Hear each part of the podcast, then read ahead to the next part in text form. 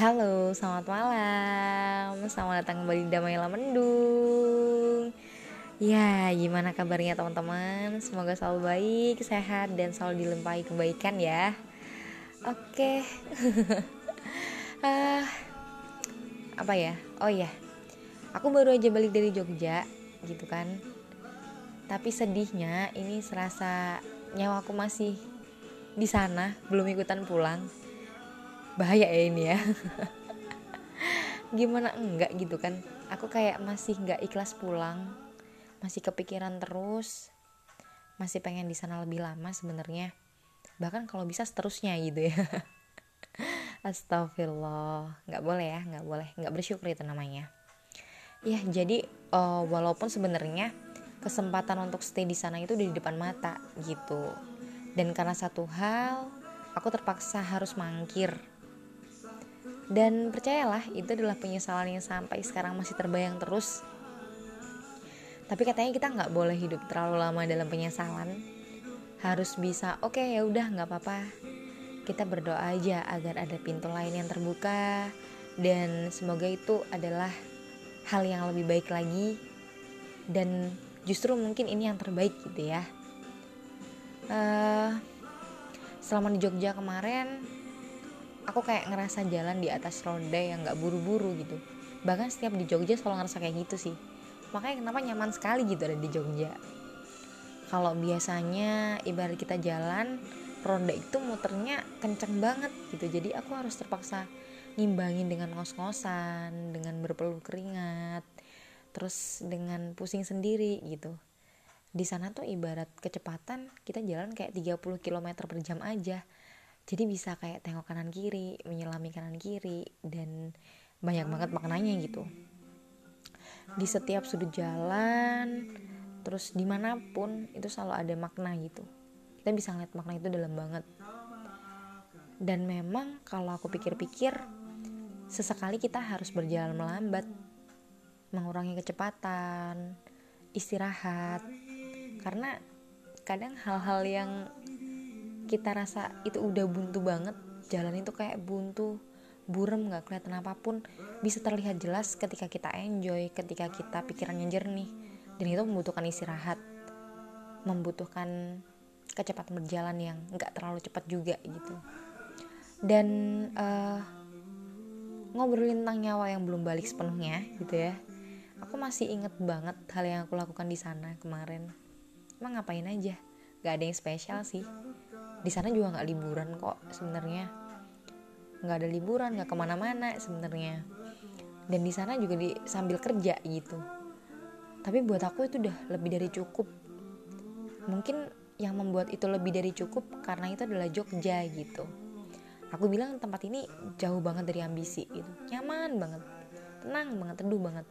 Dan lebih-lebih tepatnya bisa disebut tempat yang cakep banget buat merenung gitu tapi itu bagiku ya kita boleh banget beda pendapat gitu. Karena mungkin aku ngelihat Jogja ini adalah dari salah satu perspektif yang membuat aku punya pemikiran seperti ini kayak gitu. Uh, sederhana banget sih bahagia di sana itu. Di sana aku bisa bahagia hanya dengan menemukan makanan yang jarang banget aku temui di sini gitu. Kalaupun ada itu rasanya beda gitu. Menemukan nasi goreng magelangan warung mie instan yang nggak tahu kenapa rasanya itu bisa enak banget. Lebih enak daripada kalau aku masak sendiri. Ada nasi sardennya burjo-burjo nasi orak-arik menemukan yummy-yummy yang satu porsi rasanya kayak kurang gitu kalau makan di sana. Gudeg-gudeg yang aku belinya di warteg tapi gudegnya enak banget. Nasi brongkos dan masih banyak lagi. Pokoknya dimanjain sama kuliner-kuliner yang tradisional sekali gitu yang masih kayak berbau-bau tradisi itu kan gimana gitu ya kayak gemes-gemes gimana gitu. Kok gemes sih? Ah, pokoknya kayak gitulah. Uh, seneng banget gitu. Karena jujur aku adalah pecinta makan tradisional. Daripada junk food aku lebih suka makanan khas Jawa Tengah kayak gini. Tempe mendoan sate-satean. Jadi kayak nyaman banget gitu. Kayak menemukan diri sendiri karena kita menemukan apa yang kita sukai gitu. Alhamdulillahnya kayak gitu ya dan ini menariknya nih waktu perjalanan ke sana perjalanan ke Jogja itu aku bertemu dengan seseorang yang belum pernah aku temui sebelumnya. Uh, kebetulan dia ini sebangku sama aku di kereta gitu. Jadi kita sama-sama naik dari stasiun Kediri dan sama-sama turun di stasiun Jogja. Ketemu dia ini kayak dek gitu kayak mengingatkan hal-hal yang aku pernah upayakan tapi aku gagal di perjalanannya aku kayak diingatkan sama kegagalanku sendiri gitu loh ketemu dia ini. Makanya kenapa aku bilang dan aku ngerasa ke Jogja yang kemarin itu kayak nengokin diri sendiri lebih dalam lagi. Dan ini hal yang udah lama banget gak aku lakukan. Padahal itu penting ya untuk sekedar nengokin diri sendiri nanya kamu baik-baik aja gak sih? gitu. Udah lama banget aku gak melakukan itu dan kemarin itu kayak nengokin diri sendiri lebih dalam lagi gitu nah balik lagi tentang dia. Dia ini adalah seorang alumni salah satu universitas yang kebetulan pernah aku dambakan banget univnya. Bahkan uh, universitas ini tuh yang bikin aku termotivasi untuk lulus SMA gitu. Dan belajar dengan dengan sisa-sisa tenaga yang pokoknya yang serius gitu. Bahkan pernah aku jadikan pilihan pertama waktu seleksi perguruan tinggi dan itu adalah kali pertama aku merasakan kegagalan yang luar biasa. Karena aku udah kayak ibaratnya expect banget gitu. Expect yang besar banget. Tapi ternyata kenyataannya beda kenyataannya lain gitu. Bedanya aku sama dia dia ini diterima di universitas itu dan aku enggak gitu. Tapi aku nyadar sih gitu nyadar kalau mungkin pilihanku ketinggian gitu. Jadi aku sadar diri sih di sini. Uh, menariknya lagi dia ini tertarik sama bahasa Jepang anime lagu Jepang. Walaupun jurusan yang dia ambil itu bukan bahasa. Jadi dia uh, ngobrolin tentang bahasa Jepang tuh kayak matanya berbinar-binar gitu loh. Dan gara-gara membahas Jepang-Jepang itu aku jadi ingat hal-hal yang aku merasa aku belum selesai gitu. Tapi aku biarin gitu aja karena aku ngerasa ah udahlah lelah capek ya udahlah gitu. Dan nggak tahu kenapa karena orang ini bahas dan bahkan sempat bertanya sama aku apakah dia bisa belajar bahasa Jepang dengan otodidak? Karena dia ini udah ngerasa senang banget sama anime udah senang banget sama lagunya. Aku kikuk banget jawabnya tapi aku jawab bisa karena emang nyatanya itu bisa gitu. Dan wajahnya langsung mantap yang berbinar-binar yakin gitu. Dan aku bilang itu vibes positif banget sih. Aku ngerasa kayak ini aja yang nggak ngambil bahasa Jepang bisa seantusias itu. Kenapa antusiasku nggak seantusias dia gitu. Pokoknya vibesnya positif banget gitu. Dan dia ini bikin aku hari ini mendekat lagi pada hal-hal benda-benda yang pernah akrab denganku tapi udah jarang banget aku sentuh lagi. Aku jadi tertarik juga untuk menyelesaikan hal yang belum selesai hanya dengan bertemu seseorang yang belum aku kenal dan dia punya vibes positif karena dia punya antusiasme yang luar biasa. Pada hal-hal yang aku ngerasa aku gagal di situ. Keren banget sih orangnya. Dan kebetulan dia ini berdomisili juga di salah satu kota yang belakangan ini aku kepikiran banget untuk menyelami kota itu lebih dalam. Aku pengen merasakan makna ramai dari segala padat sibuk yang membelenggu pokoknya sekitar 4 jam itu aku ngerasa obrolan secara random itu bermakna banget gitu. Jadi kami berdialog dengan topik-topik yang random tentang perbedaan budaya antar kota gitu ya. Karena kebetulan uh, dia ini domisilinya dia sama tempat kerjaannya dia itu beda-beda dan uh, kayaknya dia ini pindah-pindah gitu tempatnya. Dan kebetulan aku juga sempat beberapa kali berpindah domisili dan topik itu topik perbedaan budaya itu kayaknya bikin kita seneng banget gitu ngobrolnya. Jadi kita bahas antara budaya antar uh, antara satu kota dan satu kota lainnya. Mulai dari makanannya luas wilayahnya budaya orang-orangnya. Dan aku rasa itu obrolan yang sangat menarik gitu kan. Karena dari obrolan-obrolan itu agaknya mengingatkan aku bagaimana manusia harus terus berusaha beradaptasi. Karena beda tempat itu udah pasti beda segalanya. Dan jujur aja adaptasi ini sebenarnya selama ini bikin aku kesel banget. Karena jujur untuk aku yang selalu merasakan harus adaptasi berkali-kali itu buat aku capek banget. Harus berusaha mengenal orang dari awal memahami orang dari awal harus benar-benar uh, menyesuaikan tempat dari awal cara berdialog dari awal dan itu kesel banget gitu. Tapi sebagai manusia kita memang harus terus beradaptasi gitu sedangkan dan karena kita bisa aja nggak hanya singgah di satu tempat. Hidup akan membawa kita berpindah dan terus berpindah. Intinya kayak gitu. Jadi adaptasi itu penting banget sebenarnya. Menariknya di situ. Dan uh, terlepas dari itu ada part lagi menyenangkan ketika kemarin di Jogja. Karena aku sempat menghadiri salah satu pameran gitu ya pamerannya aku nanti nanti bahkan aku sempat ngerasa ya udahlah ngerasa harus mengikhlaskan karena aku kayaknya nggak bakal bisa datang di situ. Tapi alhamdulillah dapat kesempatan buat datang di situ.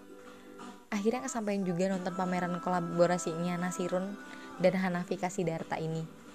Judulnya mulih mula muli mul, mulih mula mula nira apakah begitu bacanya? Pokoknya kayak gitu tulisannya. Ah ya bagi sebagian orang pameran kesenian itu bukan gaya hidup lagi itu. Bukan hanya sekedar untuk uh, frame buat foto-foto tapi juga kebutuhan. Kenapa gue bilang kebutuhan? Kita bisa dapetin media belajar gitu dapat inspirasi juga dapat motivasi berkarya dari situ. Jadi uh, bagi sebagian orang pameran kesenian itu kebutuhan.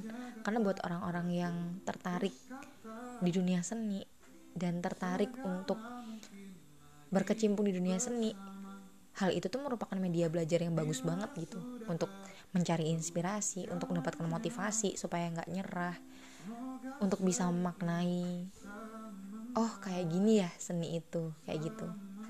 Bukan main senangnya. Hmm, aku termasuk orang yang awam seni. Kalau ditanya soal seni aku nggak ngerti tapi aku merasa nyaman menikmati karya-karya itu buatku mereka membawa pesan tersendiri gitu dan kemarin waktu di pameran yang mulih mula mula nira ini uh, mereka tuh kayak karya-karya itu tuh kayak ngasih pesan sama diri sendiri tentang masa lalu, masa depan, dan masa sekarang. Keren pokoknya. Jadi dia ngingetin lagi kalau masa lalu ini adalah masa yang memberi pelajaran kepada masa sekarang. Kurang lebih kayak gitu. Dan masa sekarang ini itu juga nantinya akan berkontribusi buat masa depan. Keren banget gak tuh konsepnya? Dan sekarang ini adalah lanjutan dari masa lalu. Besok itu lanjutan dari sekarang. Kurang lebih kayak gitu. Jadi ibaratnya tuh Nasirun melukiskan tentang persahabatannya. Jadi di situ aku ngelihat lukisan-lukisan itu tuh dan baca dan baca keterangannya itu yang di tembok itu Nasirun tuh melukiskan tentang persahabatannya, tentang makna kerja keras, tentang pudarnya budaya lokal yang tergerus modernisasi sampai kematian. Jadi benar-benar membidik kehidupan. Dan bicara tentang manusia, gitu kan. Itu ibaratnya kita kayak lahir, kita hidup di dunia, kita bermasyarakat, mengimbangi dunia sampai mati. Karya-karya ini tuh merupakan karya konvensional yang dipadukan dengan kecanggihan teknologi. Bagus banget pokoknya tradisinya dapet terus kemajuan teknologinya juga tetap ada pokoknya bagus banget gitu dan aku seneng karena lewat seni ini jiwa-jiwa yang nyaris kehilangan diri sendiri itu bisa perlahan kembali karena pesan-pesan yang disampaikan atau estetikanya itu dan untuk sekian kalinya lagi menengok pada diri sendiri gitu. Berbicara tentang sekarang adalah lanjutan dari masa lalu. Iya dong kita pastinya nggak ingin stuck di yang lalu-lalu aja. Apalagi kalau mungkin masa lalu itu mengandung hal-hal yang penuh dengan nggak hanya senang aja tapi banyak lukanya. Tapi hidup harus tetap berlanjut katanya kayak gitu. Dan mudah-mudahan aja kita tetap bisa berlanjut gitu. Nggak terlalu mengenang yang eh, nggak uh, terlalu mengenang pahitnya tapi bisa memaknai pahit itu sendiri mudah-mudahan gitu ya. Uh, di sana aku juga melintasi jalan-jalan yang pernah aku lalui gitu kan. Entah berapa kali aku lalui dan entah berapa lama membuat diri itu bersembunyi gitu. Dan kemarin aku berusaha sekali untuk berdamai. Aku udah kayak ngerasa nggak mau sembunyi-sembunyi lagi karena capek sekali gitu dan memilih untuk ya udah yuk jalan lagi yuk gitu. Melanjutkan perjalanan yang aku rasa kok nggak sampai-sampai gitu. Tapi katanya harus tetap dinikmatin ya kurang lebih. Dijalanin aja sambil tetap berprasangka yang baik-baik. Soalnya katanya rencananya Tuhan itu lebih baik dari rencana kita. Jadi yaudah nikmatin aja. Katanya tulus kan mudah hanya sekali gitu. Jadi hiduplah kini.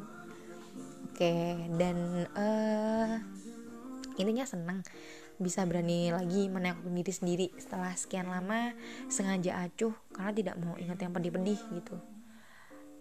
Dan gak pernah berusaha nanyain juga diri sendiri apakah kamu baik-baik aja? Gak pernah nanyain sama sekali. Ternyata uh, aku pikir lagi bahagia itu adalah dengan menerima hal yang kita alami gitu. Bukan berusaha untuk berbohong pura-pura baik-baik aja. Padahal di dalam sebenarnya wah gila itu ber, itu bentrokan semua itu antara logika dan hati gitu kan. Kayak nggak baik-baik aja. Tapi ternyata kita yang perlu jujur. Kalau kita nggak baik-baik aja bilang aja aku nggak lagi lagi nggak baik-baik aja diterima dulu. Katanya sih gitu. Sedih ya udah terima. Senang ya udah terima. Eh, nggak uh, usah berusaha membohongi diri dengan jadi yang baik-baik aja. Ketika kondisi emang belum baik-baik aja gitu. Dan dengan bertemu semua objek di Jogja seni budaya tradisi kesederhanaan aku merasa jauh lebih baik. Seneng banget pokoknya. Tapi negatifnya aku masih belum balik uh, masih belum ikhlas untuk balik ke rumah ya gitu. Um, kurang lebih kayak gitu. Jadi semoga aja dengan sebentar menengok diri sendiri setelah sekian lama entah berapa lama ya pokoknya sejak awal pandemi sampai ini sudah hampir membaik kondisinya itu kayak lupa gitu nengok diri sendiri gitu jadi mudah-mudahan karena kemarin udah bentar-bentar nengokin diri sendiri bisa makin mesra sama diri sendiri dan bisa jadi lebih kuat untuk menghadapi dunia yang makin lucu ini. Oke, gitu aja. Terima kasih sudah mendengarkan celotehan saya. Semoga selalu sehat dan diberikan banyak sekali kebaikan. Dan bye bye.